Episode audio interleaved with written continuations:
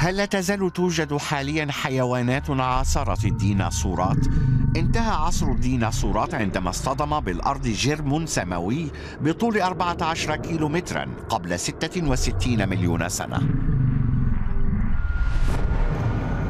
تبخرت الصخرة الكونية خلال ثانية واحدة وتسببت في حرائق في كل أنحاء الأرض وأدت لثوران البراكين وخلال بضعة أيام أظلم الغلاف الجوي وبدأت فترة صقيع استمرت بضعة أعوام أخلت الأمطار الحامضية بتوازن البحار.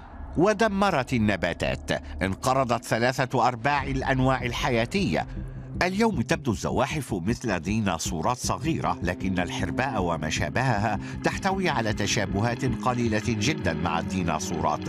أما التماسيح فموجودة منذ 250 مليون عام. لقد نجت لأنها تأكل أي شيء ولأنها تستطيع البقاء فترة طويلة دون طعام.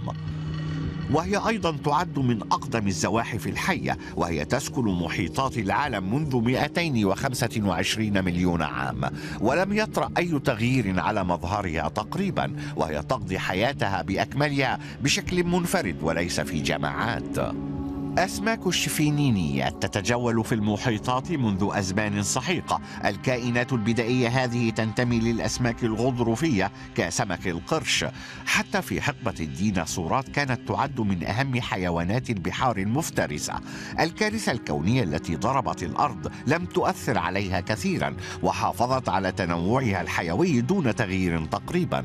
تغيرت سرطانات حدوة الحصان قليلا منذ 150 مليون عام لأنها قادرة على العيش في مياه متغيرة الملوحة والحرارة. وبفضل ريشها تمكنت الطيور أيضا من النجاة في ظل التغير المناخي الشديد بعد الكارثة الكونية. الدجاج والنعام هما أقرب أحفاد التيرانوسوركس تتضح العلاقة القوية في طريقة المشي المتشابهة.